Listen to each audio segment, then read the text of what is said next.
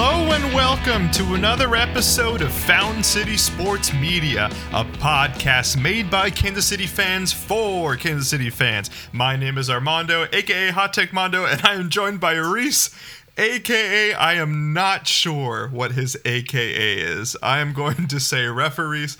I'm going to say uh, Bach Lesnar, Yeah. the yeast guy. Jeez. So, according to my little doodly dad right there, it says I'm still referees. So, until we have like a proper referendum okay. to find me a new nickname on the podcast, I think it'll still be referees, or maybe the artist formerly known as referees. Um, but you know, if you could think of if you could think of good Reese pun inventive nicknames, I'm I'm open to it. I'm still down for Meta World Reese too. To be honest, I like that one. Uh, please, please remind the audience of the name that you were thinking of, though, so that we can put up a poll, possibly. Yeah. Uh, so if we want the yeast incarnate Bach Lesnar to stick around, then you know we'll just we'll just put up an Instagram poll and see how quickly we get shut down.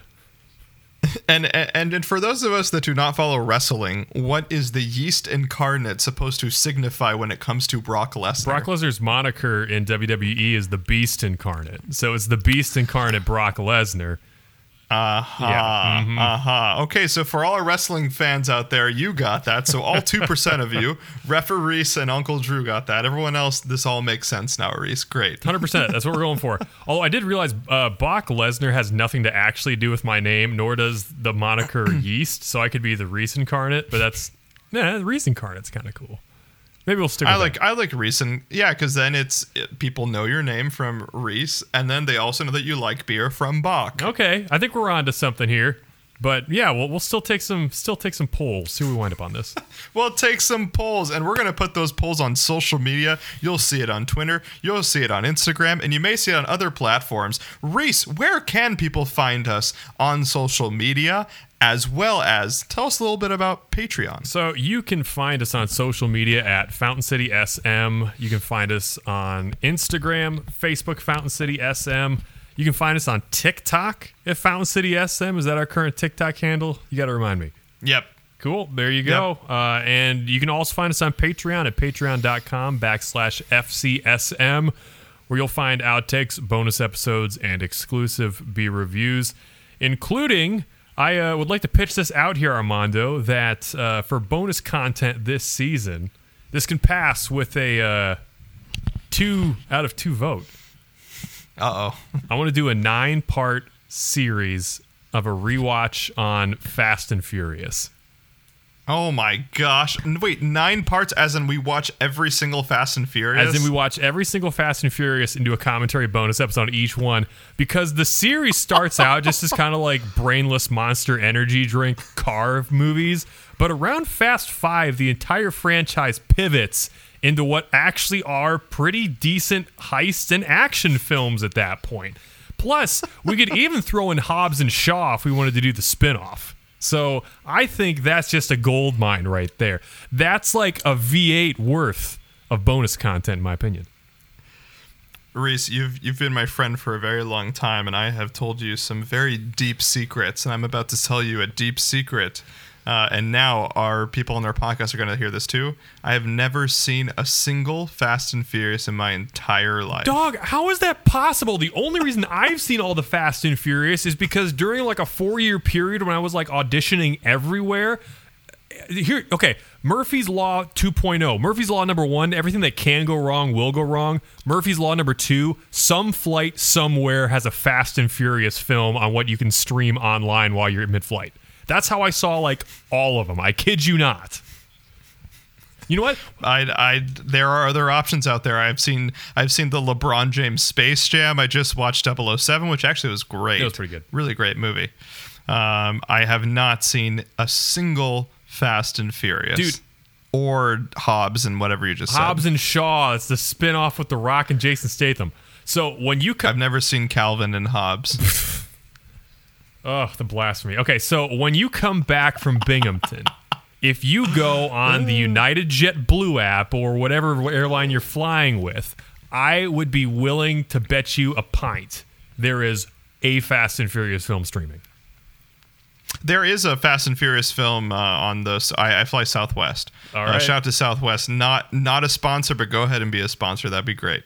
Anyway, um, they do have a Fast and Furious, but I can't just go to Fast and Furious Nine. I have to start from the beginning, right? Oh, absolutely, absolutely. This is a series built on a whole lot of lore, which was the word of last podcast is lore. So I remember that. I remember don't that. don't skip don't even skip Tokyo Drift. I know a lot of people want you to skip Tokyo Drift. You got to watch that film. It's very important. That's Tokyo Drifts is the only one that I remember. I don't even know any of the other ones. Uh, you don't remember What they're Too called. Fast, Too Furious? Fast and Furious, Shyamalan Nights, Fast and Furious. You know what's so sad, dear listeners, is the fact that our Fountain Fantasy text group has gotten so off the rails with just like trolling one another. I can't tell if he's Very just trolling so. me right now. No, no, no, no, no. This is this is legitimate. This is friend to friend. Have never seen a Fast and Furious in my entire life. Dude, we're gonna change that. If anybody out there listening wants to be part of this watch party with us, let me know. We'll get you in. It'll be great. I mean, now that I have like some time here, um, because this is definitely not a thing that my wife would watch with me. I this this may be the opportune time for me to watch them. So uh, we'll see. I mean, definitely at least at Glimmerglass, I'll watch them because uh, you know Yeah.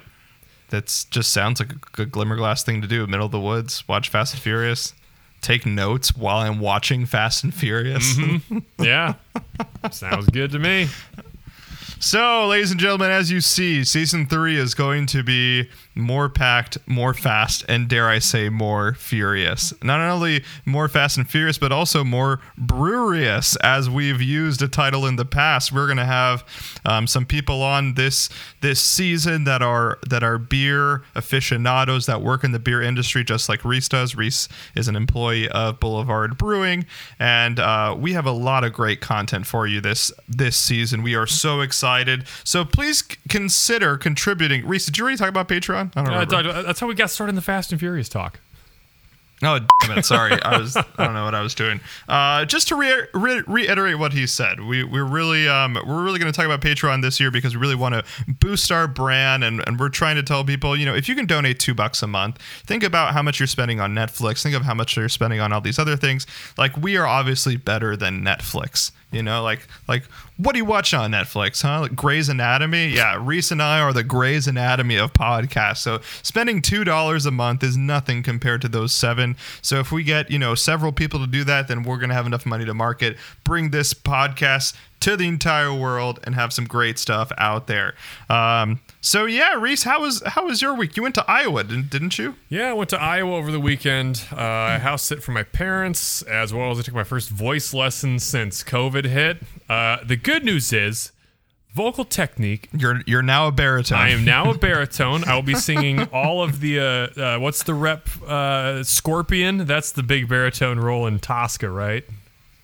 Scorpion, Scarpia. Oh, no, I'm, pre- I'm pretty sure it's Scorpion. See, now you're trolling me, dude. No. Uh, anyway, so first voice lesson since COVID. And what I was getting at is the important thing is good vocal technique is a lot like having a good jump shot. It's the last thing to go. So my diction, terrible. My interpretation, terrible. My technique, though, still there. So Still you there, know, it's, attaboy. it's the silver lining and everything. But no, while I was back home, I got to see some friends, like friend of the podcast, who has not yet made it onto an episode or been mentioned yet. I'm talking the OG Brendan Wood. So we're gonna get him on there because I got to see him for the first time in like, again, I think since COVID. And uh, I also hung with Patron Zero, our good friend Jordan. He's doing well. Yeah, shout out Jordan. What's up, dude? Cracked some crispy sour beers because that guy is a sour connoisseur, so that was a lot of fun. And uh, yeah, all things considered, it was a good trip back up to Iowa. Excellent, excellent, man. What about you? How's the uh, the gig up in Binghamton going? I am currently residing at a Red Roof Inn right now in Binghamton, New York. Mm. That's right, the glamorous life, ladies and gentlemen.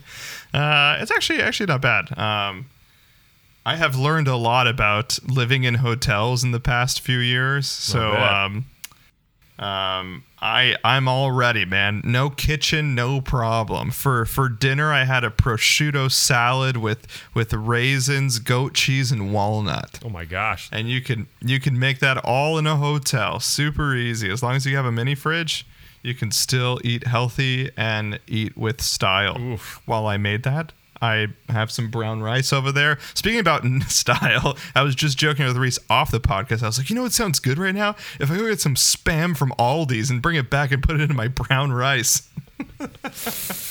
After I just uh, after I just told the viewers that I eat goat cheese salads with prosciutto on it. Yeah, I know, right? It's just from like the sublime to the ridiculous. But I mean, whatever it takes. I've had the weirdest things back when I was, you know, still gigging more regularly and having to live out of a shoebox or a hotel room or, Dude. heaven forbid, a hostel.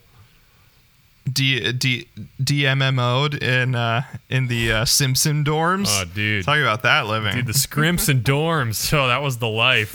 I'll tell you what, though. The best part was there were like three really good disc golf courses, then about all 15, 20 minute drive of Simpson. oh, Yeah, man. That's where it was at. That's where it was at. And they actually had a pretty nice gym too, like Oh. because because Simpson is like a baseball uh, a baseball university, so they do get good, some good prospects out in Simpson. Mm-hmm. Yeah. And their facility was legit. We got to use it for free, so that was nice. Oh yeah, dude. Those D three Iowa colleges all take their athletics super seriously. So you have a place like Simpson. It's like, wow, this would be like a three hundred dollar a month gym anywhere else. But now I get a Yeah, train exactly. where the athletes train. This is great. Something that I took for granted as a college student, like I, w- I went to school off the campus of Case Western Reserve University, which is like is just a random, you know, a good law school, but Mm. nothing for sports. I just had an amazing facility, and I was just like, eh, maybe I'll go to the gym sometimes. And now I'm like rushing to a Planet Fitness. Oh, dude. So I was like, I'm gonna get, I'm gonna get my ten dollars worth. I'm going to Planet Fitness. Where before I had, like you said, I had like body mapping capabilities Mm-hmm. that I took for granted. It's like 100, 200 bucks if you want a body map now. Like just crazy, It dude. is. You know, I think I think my favorite memory at the Simpson gym. Did you do this? There was a strip of AstroTurf, the one behind the weight benches. Do you remember that? It was like the forty yard strip, Oh yeah. and uh-huh. they also had a clock, so you could like clock your forty time on that. And they had like the weight sled and all that jazz. Needless to say, one day I clocked myself doing a forty yard dash just to see where I would be. Can I guess? Can I guess? Uh, you can guess, yeah. five five. I will not tell you my actual 40 yard dash time. All I know is that it did prove I am more mobile than Joe Burrow. Oh, take that. That's right. That's right. For those of you that don't get that joke, we have a Fountain Fantasy text message group from Fantasy Football, and it actually is more. It is more hopping right now than ever before, even during fantasy football season. Not just because of what's going on, which we'll talk about right now, free agency, but just good friends getting even better friends and good enemies being even better enemies. Yeah. Hoppin' is It's a lot of fun. Shout out to our guys. hoppin' is just our vernacular way of saying toxic.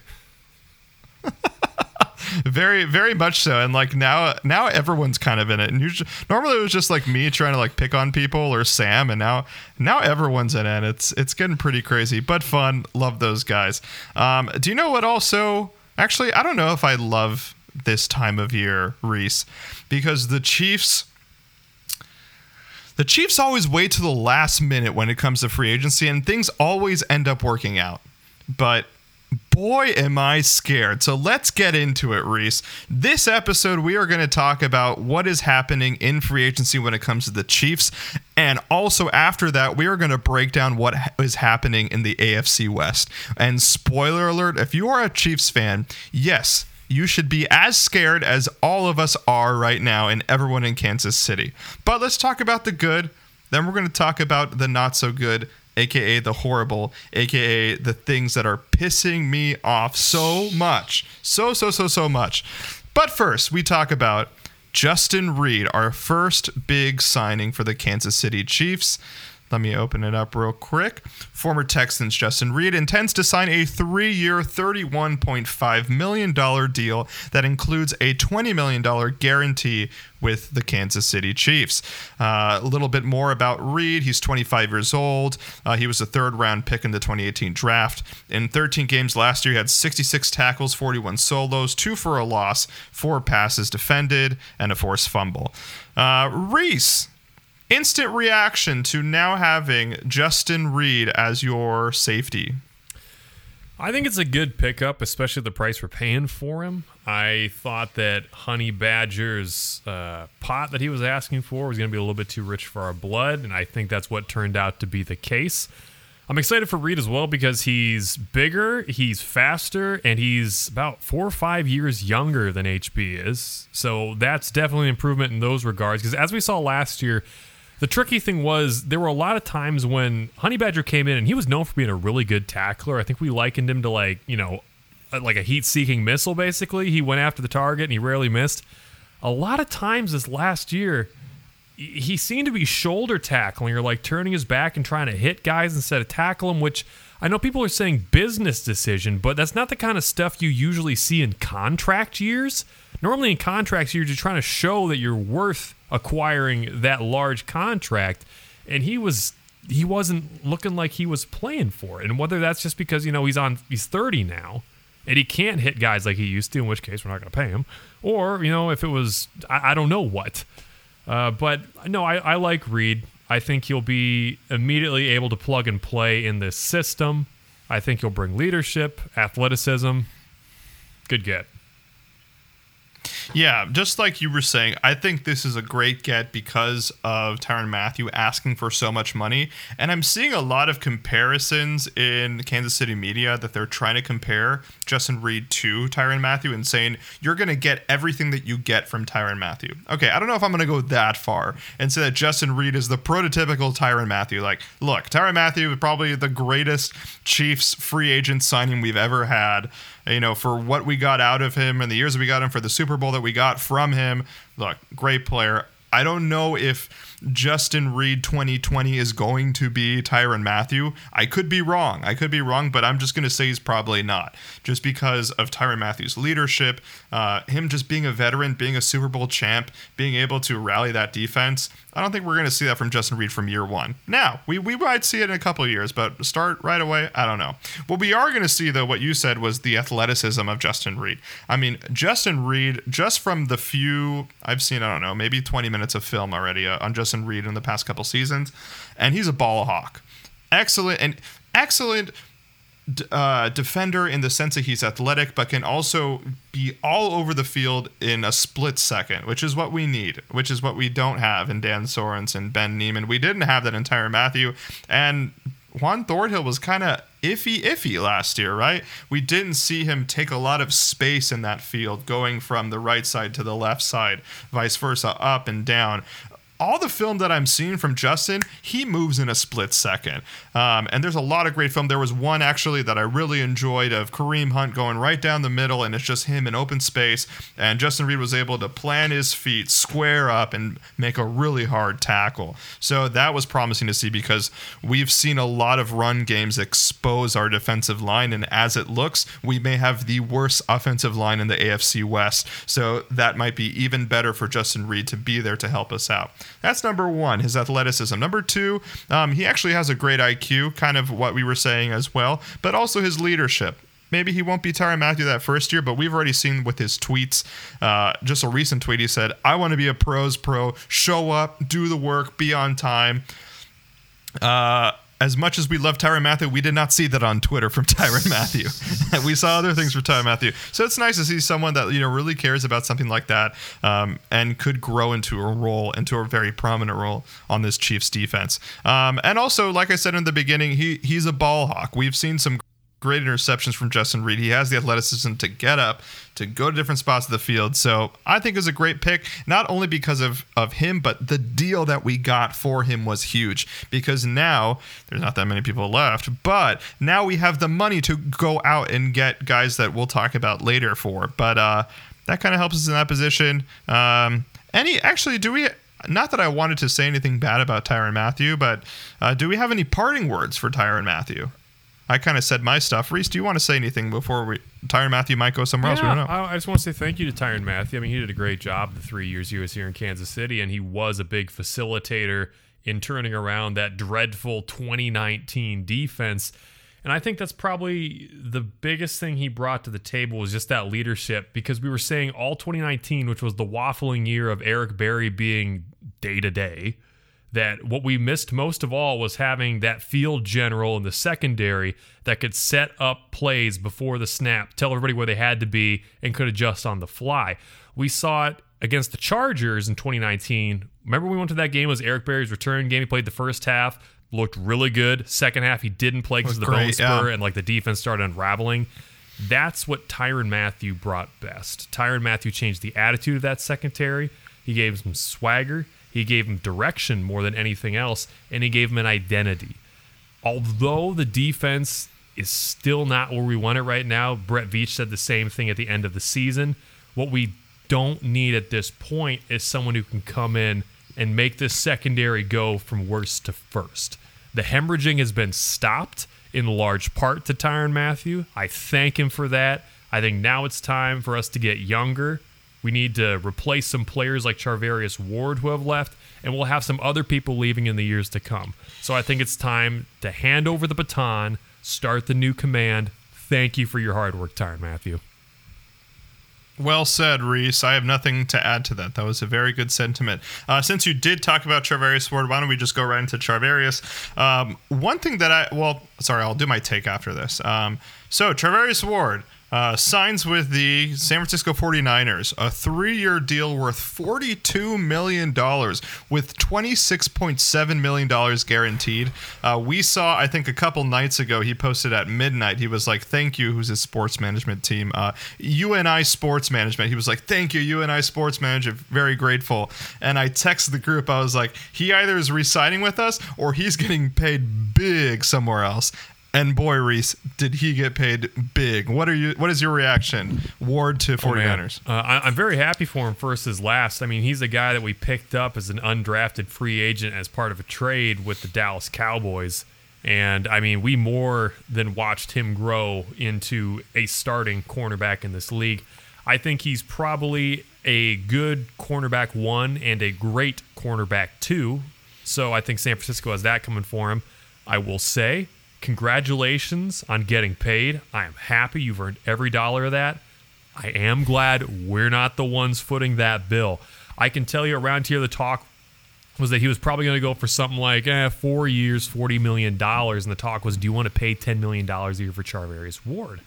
And I didn't want to pay $10 million a year for Charvarius Ward. And I think that was kind of the general consensus. And the fact now that he's getting like $14 million a year, which is almost one and a half times what the projected market value was, I would say we dodged a bullet. That doesn't mean he's not a great player, but there are contracts where you can you just can't afford to spend that much, no pun intended. That was just a contract we could not afford to spend that much. How do you feel about Charvarius Ward no longer being our lockdown cornerback? Man, I'm torn, Reese, because you know, out of everyone, that I was uh, probably the biggest Ward hater for the longest time. I would I would make fun of his size. Um, I would be so upset when guys like Mike Williams would just ball on Charvarius Ward. Uh, and then I went from being the biggest hater to then being the biggest lover of Charvarius Ward. This year, I mean, everything just clicked for him and Rashad Fenton. I was so impressed. You know, one on one against Davante Adams and the Packers, even against, even though Mike Williams had a really good game still when, when he played the uh, the Chiefs, uh, he still played really well. Travarius Ward played really well on Mike Williams. Um, so we saw this big shift. Not only that, Travarius Ward uh, is a Pro Bowler this year because of all this. Um, so I'm really torn because you're right. I don't know if we could afford him or want to bring him back for $10 million. Uh, but at the same time, he's worth the money. I mean, there are not a lot of corners in 2021 at least that played as well as Travarius Ward. Um, and I'm I'm probably more upset than I am happy because all these weapons that are showing up in the AFC West, the thing that we need the most right now is that secondary, right? Russell Wilson, Justin Herbert. Um, who am I forgetting? Probably doesn't I matter. mean, then. Derek Carr still a dude. Derek Carr at Sorry, the very least is a I thought there was another dude. guy. He, he's still at least a top twelve quarterback in the league. We can agree on that, right? Sure. Sure, sure. Yeah, I, I don't know if I'd. Yeah, I mean, like right at twelve. Then I wouldn't put him anything higher than that. But yeah, sure. He's still a good quarterback, right? We we make fun of him, but when you think of Russell Wilson and Justin Herbert, they they don't need to rely on a certain guy, right? Justin Herbert doesn't need Keenan Allen. Russell Wilson didn't need Tyler Lockett. He can throw it to anybody, right? They can make a play for anyone. I mean, the, Darius Guyton became Justin Herbert's best receiver last year, and no one knew who Darius Guyton was. So these are the guys that are going to be playing the Chiefs six times next year. So we need that secondary to be bolstered. And with Justin Reid and Rashad Fenton and L'Jarius Sneed, very good. But boy, do we need another guy in there. So if we don't get that guy, Reese, that is comparable to Charvarius Ward, then we're in trouble. And I am upset with Charvarius Ward leaving. You know, you made a really good point. Uh, we have a lot of work to do in the secondary now because, you know, we just talked about we're excited to have Reid come in, but he is going to be a first year guy in the system, and he still has less years under his belt than Honey Badger did when Honey Badger joined us. So, in every sense of the word, he is more green than we had at starting safety beforehand. So it doesn't help that you've lost your number one safety and now you've lost your at least probably 1A to maybe 2 cornerback. Depends on where you count L'Jarius Sneed and all this. But all this to say, Charvarius Ward has a skill set that's very hard to replicate, and you can't just necessarily go out on the market or in the draft and find someone that can do that without using a high draft pick or without spending the kind of money that Charvarius Ward just got. I think the biggest crime against Charvarius Ward, or the biggest knock on his skills, is he just had bad luck. I mean, he was more often than not in great position. It would make a great play on the ball, but as we saw in that first Cincinnati game, it's like how many times did he get a finger on the ball and it would still just kind of like bounce right to the receiver or a number of times when he was in perfect position but a quarterback would like throw it in the more perfect position to get it over him sort of thing. You know throwing the golf ball in the trash can 40 yards down the field sort of pinpoint accuracy. So it's going to be tricky. It's going to be an interesting secondary this year. I think that kind of exemplifies why I really am now starting to turn up the dial my panic meter for the defensive line. Because as we've seen, Spagnuolo's defense, anywhere he goes, starts, ends, lives, and dies is dictated by defensive line play. And as we saw at the end of last season, with Joe Burrow getting bookended by eight plus sack games in the playoffs, and we get one on the guy we got a little bit of defensive line work to do.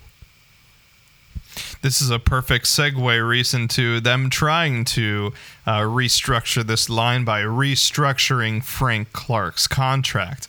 Uh, Pro Bowler Frank Clark has reworked his contract to stay in Kansas City. His new deal is two years with 25 million base, with an upside of 36 million. Um, and from I don't have the numbers up with me, but essentially the first year is guaranteed. The second year is a team option. So it's almost like we're getting him for one year for 11 million. I think is what we're we're mm-hmm. hearing. Um, and then we're saving a lot on the cap. Although we would. Um, spend only a million dollars more to cut him uh, from all that cap math. There's a lot of great guys on Twitter that break down all those things. I forget the guy um, who does it for the Chiefs, but there's a lot. If you want to go into those numbers, ladies and gentlemen, go to Twitter and you'll find it all. But essentially, he's taking a big pay cut, but he is still our edge rusher. Reese, reaction. Now that our edge rushers, now we're, we're going to go into the other AFC West, but uh, if you think of um, who did uh, Raiders? Chandler Jones, Maxx Crosby, uh, Chargers, Khalil Mack, uh, Bosa the Chiefs. Frank Clark, Mike Danna. Well, man, I think it. I really think it just puts more importance on trying to find a team friendly one year, maybe two year deal to bring back Melvin Ingram to see if he still has gas left in the tank. Because I thought he looked really good and was a turning point in the defensive line's play last year. But, you know, at, at first, I, you know, I was I was going all angry villager, grabbing my torch and pitchfork and saying, ah, you know, we got to cut him. But at the same time, I, I, saw it explained to me finally that it's like by restructuring his deal this way and bringing him back this year, we only would have saved $3 million had we cut him. So then the question becomes can you get Frank, uh, Frank Clark equivalent play? on a replacement player on that defensive line for three million dollars? And I mean, I mean, the answer is no. Unless you strike gold the middle of the season with another Melvin Ingram type pickup, you're not going to find Frank Clark level of play for three million dollars. Now, what concerns me a bit is we've watched his play steadily decline over the last three years. He doesn't look washed, but we're less and less frequently seeing the play of Frank Clark, the shark. And it's more kind of like, I'll show up intermittently and I'm not going to tell you when. So, you know, what do they say? It's like it's better to have a bird in the hand than two in the bush. So, I, having Frank Clark on defensive end is not a net negative. I'm glad we were structured. It looks like we can get out of his contract next year. So, if anything, it looks like it bought us one more year before we have to panic buy on a replacement defensive end with a lot of capital, be it draft or financial. Yeah. Um, look, I'm I, in the beginning of 2021. I was a Frank Clark defender, and then post Uzi, I was not a Frank Clark defender, and still hold to that truth. Although I will say the only positive about this is that Frank Clark was not producing, like you said, to his contract. But what his contract is now restructured to, I think he's playing to that contract, right? So like you said, if we got an equivalent player of that money, uh, they would not be as good as Frank Clark. So it's good that we have him for that money. But I will say, even if we bring back Melvin Ingram, and it's Melvin Ingram, Mike Danna, uh, Chris Jones, Frank Clark, that's still the worst defensive line in the AFC West right now, unfortunately. And and I'm not even kidding. Like the the teams are just so freaking good in the AFC West now, which we'll talk about in the second half. Um, I just hope that the signing of Frank Clark is not going to stop Brett Veach to still look either in the draft for a edge stud or some of these remaining guys that are still out there, or even someone to play defensive tackle to help out Chris Jones. Even it doesn't have to be an edge rusher. Even if we get a stud defensive tackle in free agency, uh, then I'm happy. But if if this means we don't do anything and we look elsewhere, right? We spend too much money to get a wide receiver or someone in the secondary, we're in trouble, and I don't like it. I agree. I think it's all very good analysis. Uh, you know, the AFC West really has become an arms race for those defensive lines. But I think one thing you have to look at too is the fact that we also have the best offensive line in the AFC Great West. Point. So really, if anything, the other teams improving their defensive line is probably less less proactive than it is reactionary to the fact that we have a young dominant offensive line that's only going to get better injuries notwithstanding. So I feel confident in that, and I think that's something we have to take solace in as well. Is that last year we didn't even see the best this offensive line had to offer. Orlando Brown was out for periods of times toward the end of the year and was still getting used not being in a run first system. We had third string right tackle Andrew Wylie playing. I think it was at least half the season. And you know, I Yeah, I I, I know injuries And Yeah, Remmers. Yeah, you know, injuries happen. That's a thing. But at the same time, that was basically without a starting right tackle. Now, who knows what we're going to do this year? If we're going to start Remmers, if you know Niang finally starts to live up to the draft potential we hope he will. But again, this offensive line's only going to get better. Patrick Mahomes isn't sitting behind some cheesecloth right now. He has some big, bad, bruising bodies who are going to lay everything on the line to keep number 15 vertical. You know, Patrick Mahomes has some big bad brews. You know who else has some big bad brews? That's right. AKA formerly known as referees, the whatever Bach Lesnar. He's got some badass brews. So stay tuned, ladies and gentlemen, for a great beer review by referees.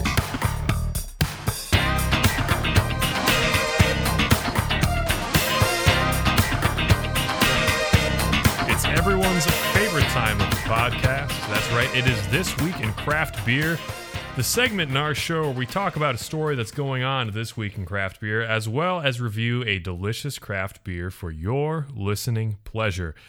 This week, Armando, our story in craft beer has to do with March Madness. Because are you are you a big March Madness Oh. fan? Do you like the NCAA tournament? Yeah, you know, I'd, I I'm gonna be in a, a money pool this year, so I really like to do my research. I haven't done a lot this year on it, but know, I'll probably spend like two to three hours before I do my bracket, just researching Cinderella teams, all that yeah, good stuff. Totally. I like it a lot. I think it's it's almost the perfect sporting event. You know, you have like all those teams that really have no business just kind of on paper playing with some of these other teams.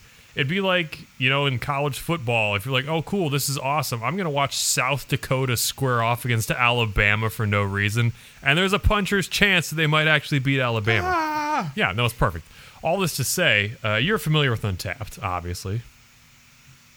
of course. So Untappd has released uh, their annual March. Ma- uh, they can't. Sorry, I can't say. I can't say that word. Uh, they have released oh no, their annual. We're fired. Yeah, no, their uh, they've released their brewery madness challenge for the year, which I'm super excited about because the brewery madness challenge. They take the 64 most checked in breweries of the year and they put them in a giant NCAA tournament style bracket. And Ooh. and this year, Boulevard has made the cut as one of the top 64 most checked in breweries of the year. So we are squared off in the first round with three Floyds. Oh no. Yeah, dude, that's- a giant as well. Well, here's the thing there's no seating in this tournament that I can tell. It just looks like Oh, you gotta Yeah, well, see. and, and the, the reason I say that I, I'm bemoaning this as somebody who has a hard first round matchup. Like I'm looking at some of these, and no disrespect, these are all great brewers. But like if we're going to compare like the size and the scope of some of these, like how do you wind up with Boulevard versus Three Floyds in the first round? But then like further down, you have Aslan Brewing versus Trillium Brewing Companies. Like shouldn't shouldn't you kind of seed and feed some of these people unless they're like trying to take the seeding bias out of it? and this is just like pure who can get people to check in sort of thing. You know what I'm saying? Oh, so so they win. De- so they win depending not on vote, but on how many are checked in in the month in the month. That is March. the big thing. So, first round window is going to be Thursday at midnight until Friday 11:59, and the brewery in the matchup that has the most beers checked in during that time advances. What? It's a pr- but Thursday. I mean, Thursday's not like a down day for breweries, but it's not a great day for breweries. Uh, it is when it's St. Patrick's Day. Oh. Mm-hmm. So then it's not it's not like who has the best spirits, who has the best Irish ale, which Boulevard is a pretty freaking good I will Irish ale. say we did not get the shortest end of this stick. Uh, Deschutes is matched up with Guinness, with the first round being on St. Patrick's Day. That's pretty savage. Rip. Rip. What do they have? Don't they have like a crested butte porter I mean, or something? Crested, Crested Butte, yeah. I mean, fresh squeeze is Or I always forget what it's to go with. called. Or Obsidian. Obsidian's really good. I mean, I, I I mean, just for just for like St. Oh. Patrick's Day, like how can Deschutes even? no, that's that's unfair. That's just, like Guinness Rip. should have just had like a first round buy. Because I mean, they're a huge brewery to begin with. I'm looking at these breweries. Like, I, I, there's not a whole bunch on here that are the size of Guinness. Uh, all that being said, some interesting matchups. Man, there are some there are some thick first round matchups in here. So I'm just gonna go by. Uh, oh my gosh, dude! It's like, it's like the more you look, the more savage it gets. I'm gonna go up the list here. where do where do I find this? Send me this link. Oh, dude, you just got really small in the broadcast now. Did you like zoom out of your your chat window? No, I'm still in. Hold on. This is weird. I fixed you. Sorry Okay, about good. that. I was gonna say I look normal. I look normal on this. Sorry. Now you look normal again on here. I don't know what happened. Ladies and gentlemen, this is our first time doing a video podcast, so we ran into some errors. Uh, bear with us. But it's all yeah, but it's all good. good. Anyway, back to back to the ruckus here. So these are some first round matchups for you. Rheingeist versus Russian River. Ooh, well, Russian River is probably gonna win. Sorry, Ryan, guys, but you're good. Cigar City versus Prairie. Ooh, Cigar City's probably gonna win again. Sorry, Prairie. Firestone Walker versus Founders. Ooh, that actually that's a matchup because those are similar uh, brewery like uh, per capita. You know what Totally. I mean? And that's the thing. Like it, it not necessarily quality of beer. It's how big is your brewery and like your tap rooms. Essentially, if it's going to be based on checked in. Um, or your national distro, so that's really what it is. So Guinness might win by a landslide. I got some more savage ones on here. Kona versus Stone. Ooh, that's actually gonna be good. Revolution versus Oskar Blues. Oh, Oskar Blues will win because they have more distro than Revolution. But Revolution, again, probably better. Sorry, Oskar Blues. Revolution, better quality beer, but Oskar Blues has the more national distro. They're probably going to win the checking game. Dogfish Head versus Great Lakes. Oh, Surly versus your boys WeldWerks. Oh, oh! Good, good for WeldWerks being in the 64 because their budget is mid tier. Dude, I don't know if they're going to get that because they don't really. I think that they might make a St. Patrick's Day beer, but they normally don't invest in their stouts. I mean, there's some other pretty decently tricky ones here. Uh, Elysian has to go up against uh, Drecker. And, well, no, it's a pretty easy one for Goose Island. See, Goose Island got Dewclaw, and Boston Beer Company got the Brewing Project. It's like, come on, man. It's like, oh, that's rigged. That's yeah, rigged. you gotta you gotta spread the love here a little bit. I mean, there, like I said, there are some tricky matchups in here, but there are also some like, you know, Breckenridge versus Bearded Brewing Company, Maine Beer Company Yeah. versus oh, where'd they go? Uh, Maine Beer Company versus Hop Butcher for the World. You know, it's oh my god. I'm just saying, spread the wealth for some of these brutal matchups. You know, hats. yeah. Your your your matchup is equivalent to like an eight nine matchup. Uh, yeah, we we have a super. There's a lot of eight nines here. You know, we, we need some three twelves. We need some. we need some three eleven in here because amber ale is the color Nice, of my dude. energy. Uh, hey, one last thing, just looking forward. I mean, obviously you can't look too forward in the tournament, but so if we win, we play the winner of that Maine beer versus hop butcher for the world competition. Uh, the big dog in our quadrant that we would face in the Sweet 16 hypothetically looks like it would be New Belgium. Ooh. Yeah. So They should they should change the rules and have it based on like people voting for what is the better brewery. I think that would be more interesting and that would be more because like the people on Untappd are actually well no, I don't want to say that they're like aficionados, but they know about beer, right? No one's ta no one's untapping Bud Light or like Michelob Ultra or like Keystone or Stone. Yeah. Or you, You know, know? what would be cool too is if like you created some sort of like BCS aggregate formula where it's like a culmination of weight for number of check-ins, the average rating of the beers being checked in, and then like a fan vote. Because then you have like the AP, the coaches poll, and the BCS poll all in one. You you might be the only BCS cheerleader I've ever I've ever Oh, known. dude, BCS was Garbaggio, but I- I'll tell you what, there was there was at least some method to the madness. And I just want to say, disclaimer one more time about this entire tournament: I am not knocking any of these breweries by any stretch. My oh, my yeah, no. my bemoanings of some of these matchups are the fact that you just have like, in terms of size, scope, and distro, some of these massive breweries going against each other, like Rheingeist and Russian River in the first round. It's just like you see that stuff in the round of 32 and the round of 16, not in the opening round most times. So all these are fantastic breweries. Oh, Shout oh, yeah. out. Yeah, I mean the you know the thing I miss about brewery culture when I work there is is really that everyone is a family. You know, it's not competition. It's you know everyone is trying to help each other out and promote each other's beer. And of course, if someone from you know per- perennial comes into Boulevard, mm-hmm. they all get free beer. You know, and vice versa. So, Absolutely. great community. Love love the beer community. Amen. And with that said.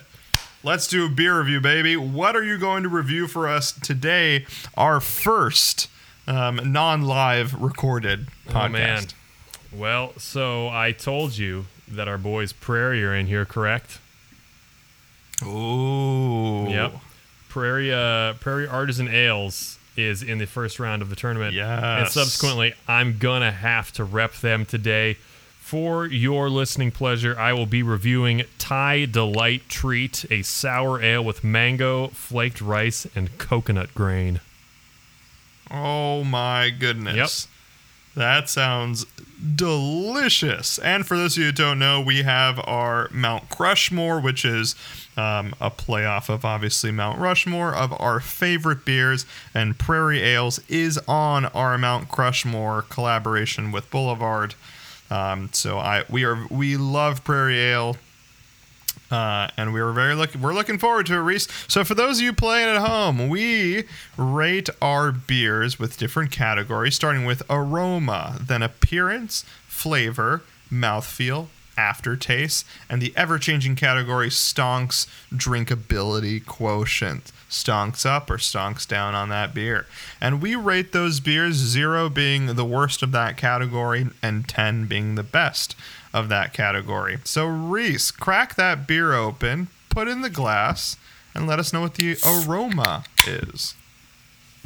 All right, ASMR Reese. That's right. For those of you that don't know ASMR Reese, go back to season two. All right. Let's see how this guy looks. Oh, that's awesome. All right, opening her up, That Armando. What is category number one? Aroma. What is the smell of that thick, thick sour? All right, this is an initial smell. Letting it open up really quick. Man, that does smell like Thai food. I mean, it absolutely does. Uh, You get the coconut cream in there, absolutely. Uh, it really balances out the pineapple. And yeah, you can you can smell it sour. You know how you can smell something and it's like, eh. it's like yeah, you- you're definitely getting that on there. This is a was it four and a half percent kettle sour, I believe. Uh, five point one. Clo- wait, sorry, it's dark in here. Yeah, it's five one. Sorry, I uh, I have bad eyes, ladies and gentlemen. Uh, all that to say, it's a very interesting smell to it. Uh, I like interesting. I like delicious. So I'm going to give this an 8.9 on aroma. Ooh, 8.9 high remarks off the bat. So that's excellent. Reese, tell us about the appearance of Well, that Well, now sour. that we're doing video, I can actually just show you. As you can see, that is pretty do not cool. adjust your screens, ladies and gentlemen. This is like a very milky yellow color. Uh, I would lighten it, liken it to, you know how when you're on color palettes on like Photoshop, there's yellow, there's canary, and then there's lemon, and lemon is like a little more kind of pastelish, muted yellow.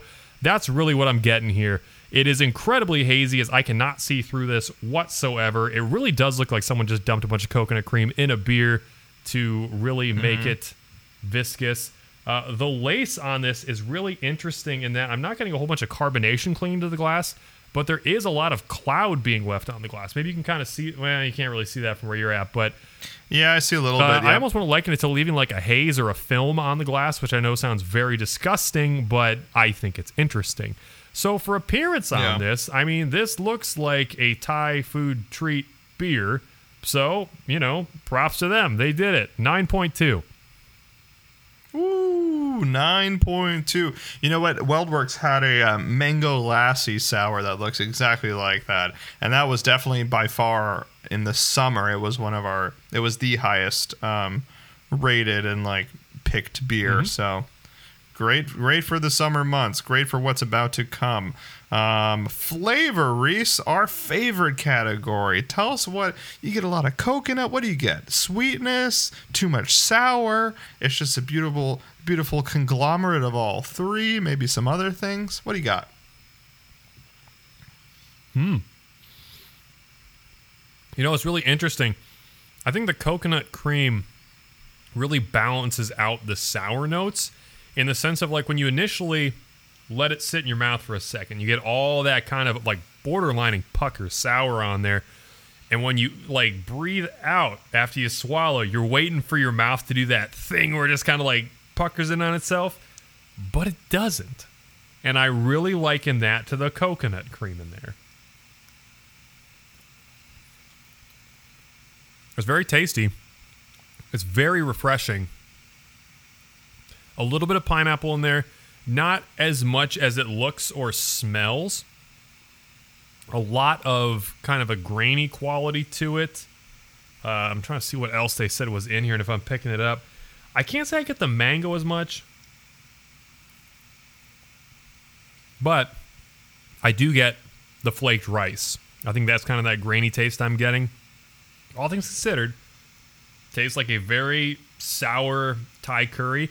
I think what could have been cool is if they would have maybe added a little bit of curry powder or spice to this to give it just like a touch of heat on the back. But that's not what we're reviewing. This is still very delicious. I'm going to give it, this is probably an 8.9. 8.9. Ooh, a lot of high remarks on this beer. Um, mouthfeel, Reese. What is the mouthfeel? It looks heavy, but is it actually heavy? Maybe because it's a lighter beer, it's not as heavy. What do you got? It's a fairly light mouthfeel, all things considered, not too dissimilar from water. Considering there's not a lot of carbonation in head or in glass that I can see, there's an awful lot of sparkling notes going on in the mouth, which makes this, again, feel a little bit lighter and kind of cuts through some of that coconut creaminess. Uh, a lot of pucker to it, considering it's only a 5% kettle sour. But all things considered, I think it has a nice mouthfeel that can be a little fatiguing if you have two or three of these at 5%, which is possible. Mm-hmm. So for that, I'm going to give mouthfeel probably about an 8.3 on this one. 8.3 okay still still very very solid numbers reese um, aftertaste what is the aftertaste on this beer after you take that second sip that second time it comes down you get any more flavors in on the back end. You know i would say the back end is probably where the rice comes in. You know there, there's like absolutely no hot flavor of this. Don't don't be expect any of that obviously. I think if you really try, I would say the coconut and that itty bitty bit of mango comes in from the aftertaste from it. It's a pretty uniform beer flavor wise. It really doesn't change on the back than it does in the front. So, you know, I like beers that kind of have a, a two pronged approach to them. This ain't that beer. That's not a bad thing, but aftertaste, 8.2. 8.2, another solid, solid number. Last but not least, Reese, we have the Stonks drinkability quotient. For those of you new to the podcast, it's it's how badass is this beer? I mean, how awesome is this beer? What is unique about it? You know, how how does this beer make you feel? Even even incorporate the can art. You know, what what is the overall awesomeness? Stonks up. Well, so there's a lot of things going here. Uh, that's a really cool can design. That is exactly what you're drinking right there. Oof. I love the checkerboard pattern. I'm a sucker Tie for light. checkerboard. Uh, it's black and gold. Go Hawks! And you know, the beer itself is very unique. I think Prairie, you know, is known a lot for Prairie Bomb and their big imperial stouts they do, which are you know second to none in my opinion. But I think they're also deceptively a sleeper brewery for making some fantastic sours that are very unique. I mean, one that really sticks out to me is I had spicy pickle monster over the summer that legitimately did taste like a spicy dill pickle. This one, a Thai delight treat sour, which yes, it does taste like Thai food without being too offensive. Uh, I think Prairie is one of the best breweries in the game today for making fun, unique beers. This beer reflects that. So, for that reason, Stonk's drinkability quotient of this beer is a 9. Nine. All right. Pretty solid numbers across the board, Reese. I really enjoyed that beer review. Um, I hope I get to try some of that when I. So, did you get that at the? Did you get that at Boulevard, or did they have it at the? I, I, I got it from the pairing. Shout out to the pairing, friend of the podcast. Parent, the pairing, just getting so many great beers. Shout out to the. We we got to have their beer buyer on just to talk about, you know, how they're getting all these clients because they have the really great products. know what they're doing. um, stay yeah, so stay tuned, ladies and gentlemen, for some more beer content. Again, we're the only podcast in Kansas City that covers Kansas City sports and talks about craft beer and the craft beer industry and interviews craft beer people. So you got to love this podcast. Also, donate on Patreon because that would be awesome. And next, we're going to talk about the other upsetting things that are happening in the AFC West and the AFC in general. So we're to break down those free agents and we may even do a re-ranking. We, we, we ranked last week, Reese, but we may have to do another re-ranking of the AFC West. Stay tuned.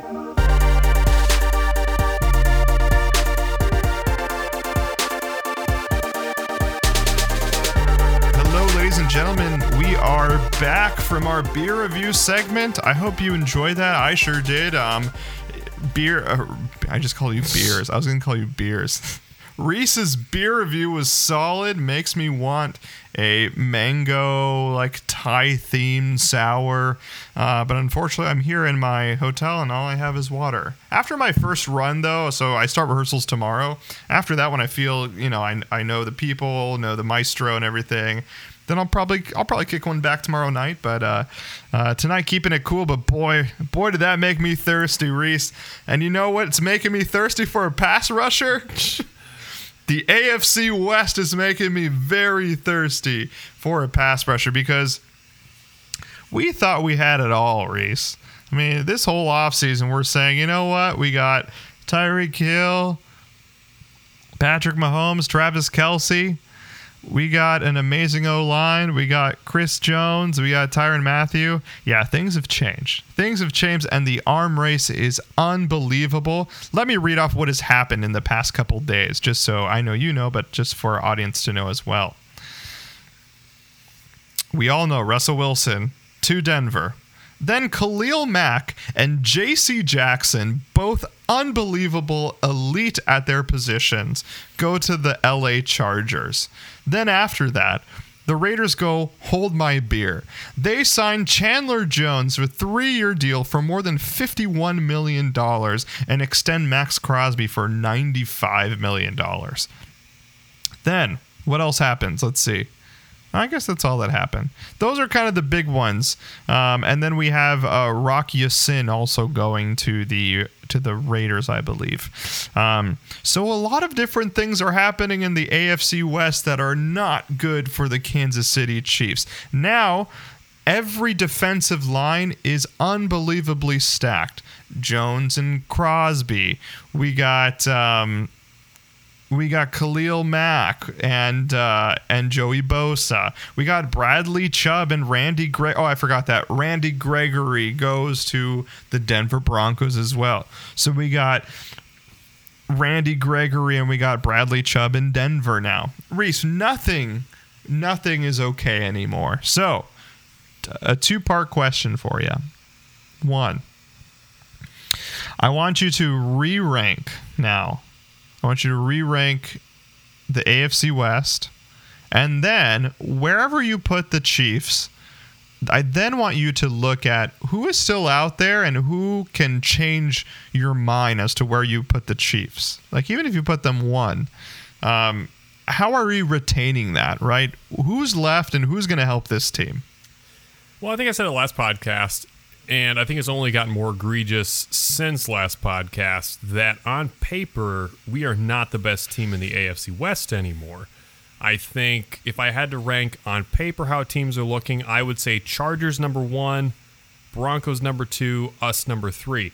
Now that being said, we really haven't made any free agent moves. Tyrann Mathieu for Reid, as we talked about, is probably a lateral trade, all things considered. But we haven't added anybody dynamic on the defensive line. We re signed Frank Clark instead of going younger and more explosive. We lost our best cornerback, arguably, in Charvarius Ward, and we have yet to replace him. However, the offseason, as we pointed out, is really a two pronged thing. You have your free agent signings and you have your draft signings. So, as I alluded to last podcast as well, this will probably be the most important draft in the Brett Veach, Andy Reid era. Reason being, we've seen a lot of reactionary moves now from a lot of teams. Denver was a quarterback away from actually having a competent offense to compete. They went out and got a competent quarterback in Russell Wilson.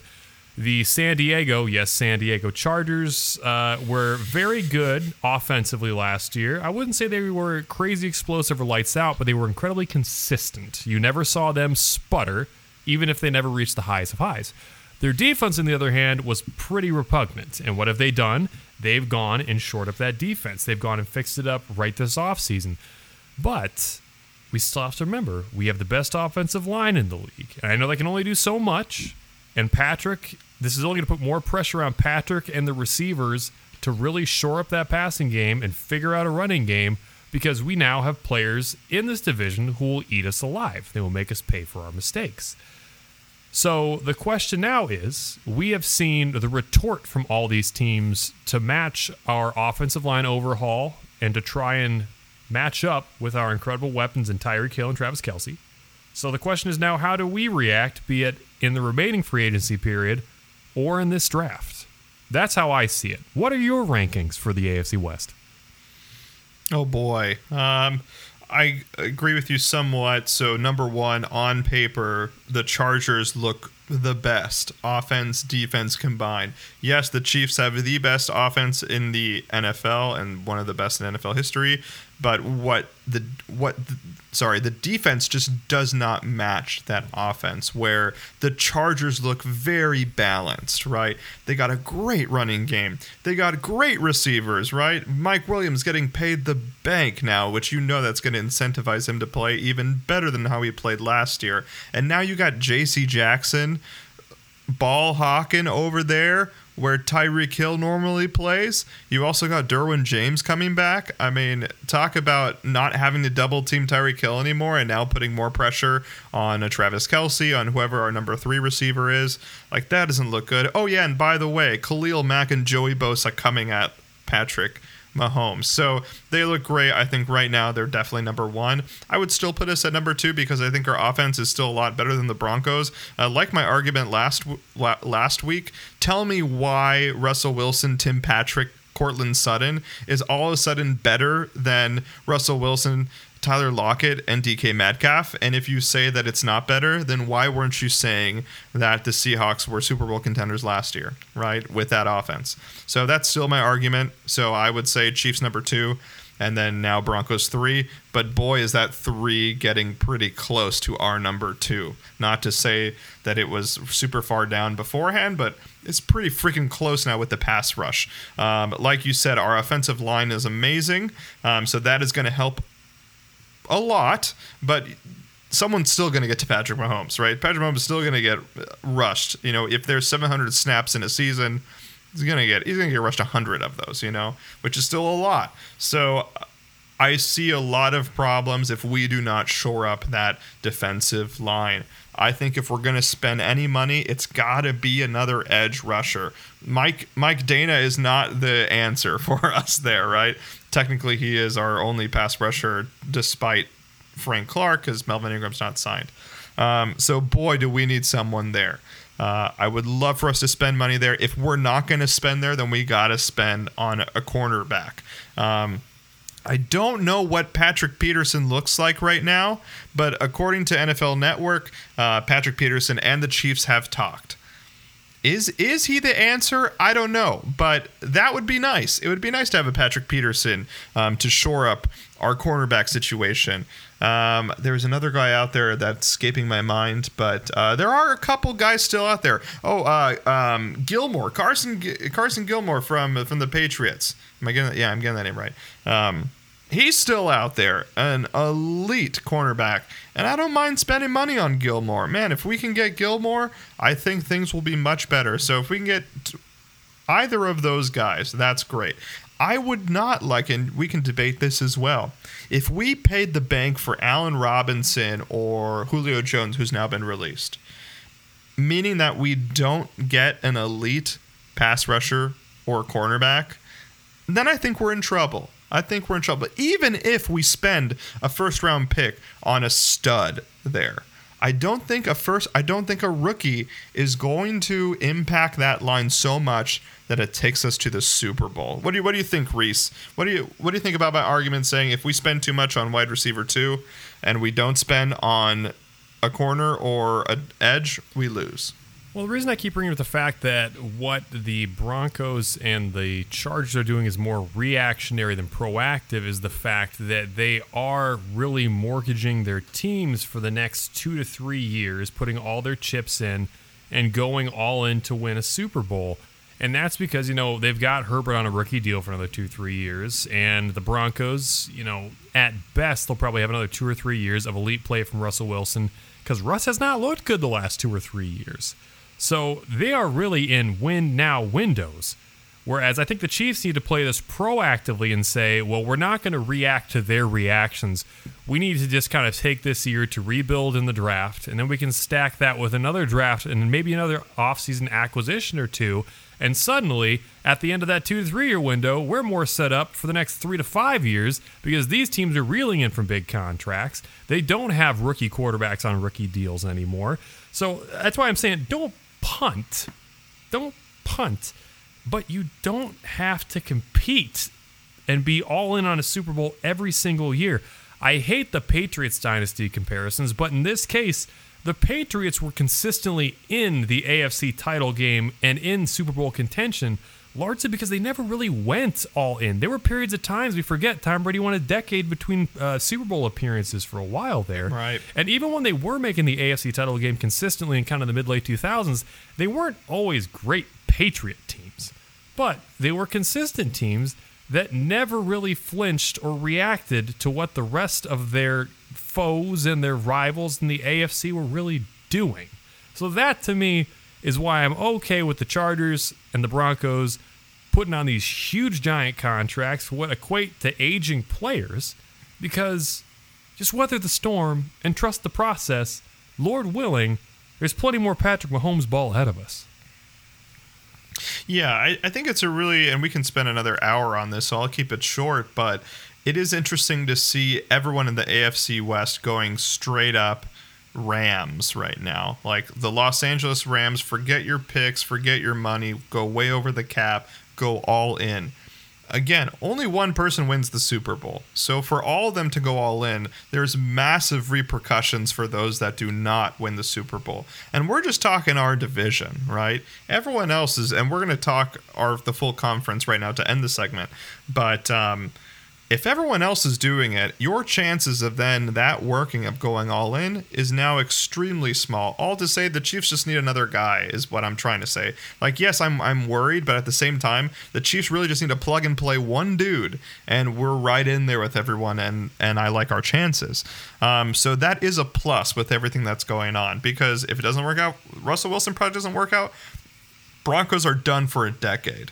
If the Chargers doesn't work out, they're not done for a decade, but they're they're done for a pretty long time. If Khalil Mack is about to retire or J.C. Jackson's contract gets too big, the Raiders, if it doesn't work out and they don't have a quarterback, it's a, it's a it's a decade plus they don't have success. So we're all banking on all those things happening. Uh, now, Reese, to end the segment, let's talk about two other transactions outside of the AFC West, and I want you to rank at least where the Chiefs are. Um, so, like the Chiefs and above, I want you to rank the AFC in general because the Bills just signed Von Miller and the Ravens just signed Za'Darius Smith. So, give me your AFC rankings. You don't have to put the Ravens there if you don't want to, but um, until you hit the Chiefs, go for it. Uh, you know, this is really hard. I think the AFC is as deep as it's ever been, at least in our lifetimes. I think you have, I think it's more of a tier system at this point than a true rating system that I can give.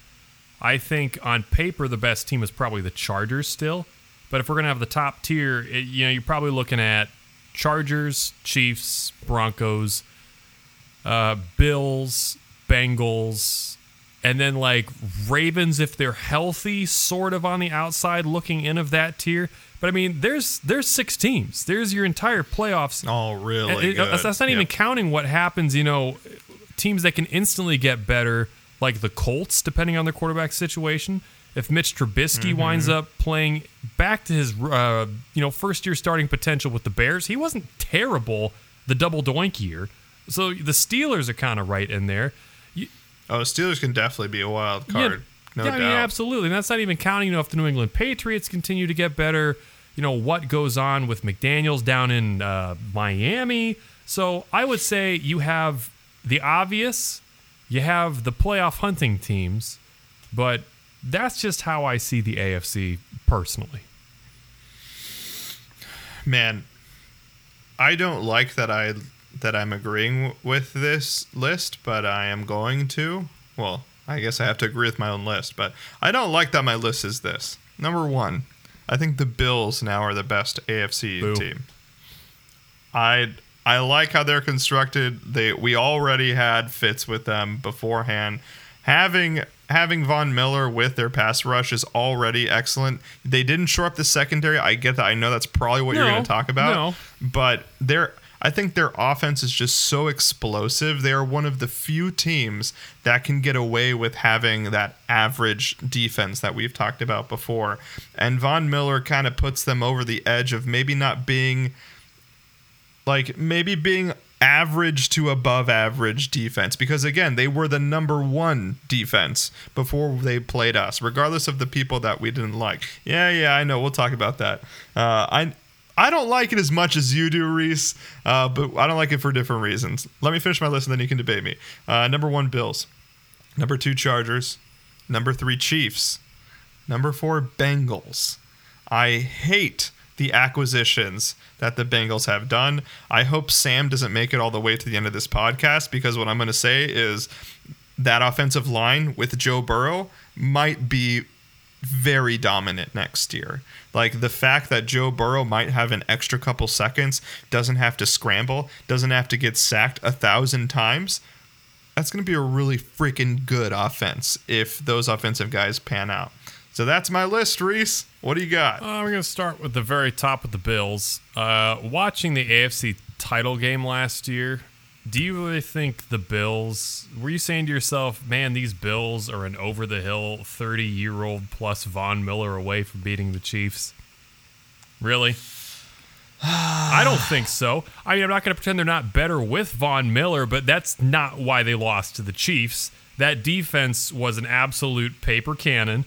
I think, although they were the number one ranked team, we pointed out many times when they played top three teams from either conference, they allowed like 30 plus points per game. They were good at beating up the little pups, but when it came time to actually run with the Wolves, they were fine, but far from the best defense in the league. Now, going farther down there, I think you could say were the Chargers a healthy Khalil Mack, a healthy Bosa, a better secondary away from beating the Chiefs and being really good last year? Yeah, I think that's a little more tangible and realistic than the Bills situation. That's not to say the Bills can't add some players in the draft and get better, but I'm just saying. Other teams, I think the Bengals have made some interesting acquisitions. Uh, I said it last year, and nothing's really changed for me this year. I think uh, the Joe Burrow and the offensive explosion of those players, particularly we saw in the playoffs, was vastly skewed and overrated by those two games where Burrow went off for like 450 plus yards back to back. Because to me, Burrow is much like the Chiefs, where it's like you're only as good as you're playing consistently. Burrow did not play consistently well last year. And some might point to his offensive line, but like I said, all three of those playoff games he played in the AFC, those weren't murderers' rows of defenses. Still didn't look so great. But they do have young talent. They do have a pretty good quarterback with a lot of weapons to choose from. But I will also be interested to see how teams play Joe Burrow once they have a little bit more tape on him, which they do now, to see his deficiencies in his arm strength and forcing him to make some of those pinpoint throws that we saw a few times. He wound up thrown in the dirt. So that's my uh, retort to your AFC rankings. Let me. I'll counter argument and then I'll right. end it. Um, so your question were were the Bills of Von Miller away from beating us? Okay, fine, maybe not, but I think Von Miller is more than his age right now. I think he still. Sh- I I don't know if he showed fatigue in the Super Bowl. I thought he looked great in the Super Bowl, and having a guy that can will his way in, like on that defensive line, inspire that defense. I think more of a maybe I, I'm thinking more of a leadership role as opposed to athletic role, but still athletically he looked great in the Super mean, Bowl. yeah. So I don't know what version of Von Miller we're going to get, but I will say that the Bills offense no one had an answer for that Bills offense the entire year except for the fluke Jets game and the Patriots Jaguars game. So I still think and the Jaguars Those are, game, right? those All are these- three right. teams that uh, didn't have an answer for. I'm just saying. Right, right, fine, fine. But it's all like, look, did they really bring it? I don't know. Um, I'm just saying that team looks very dominant offensively, and putting Von Miller on that team makes them average E above average E, which is to us, when we've talked about this before, a Super Bowl formula. But Von Miller won't have an transcendent talent drawing double teams every play and still busting through on the Bills. They don't. Even if you put him on the Chiefs right now, Chris Jones, as good as he is, is not an Aaron Donald pulling all of that. I think it's kind of the same with Odell Beckham. It's like, yes, he played better with the Rams, but he had Cooper Kupp and a lot of other weapons distracting to let him get more open. Whereas on the Browns last year and the year before, even, it's kind of like, okay, this is probably going to, if it's not getting handed off, they're probably looking for OBJ right away. So just don't let OBJ blow by you. Let's double team him. Let's bracket him. You know, so again, the Bills. Yeah, I'm. I I definitely have Super Bowl goggles on right now. Like I am totally going off the film that I saw in the Super Bowl. Like if Von Miller, if he goes off the cliff, and or maybe he only plays like that half the time, then yeah, maybe the Bills aren't the best. But on paper, right now, just on paper, and just what I've seen, I would put the Bills number one. But again, if the Chiefs pay somebody tomorrow that is an impact player on defense, the Chiefs are automatically number one for me.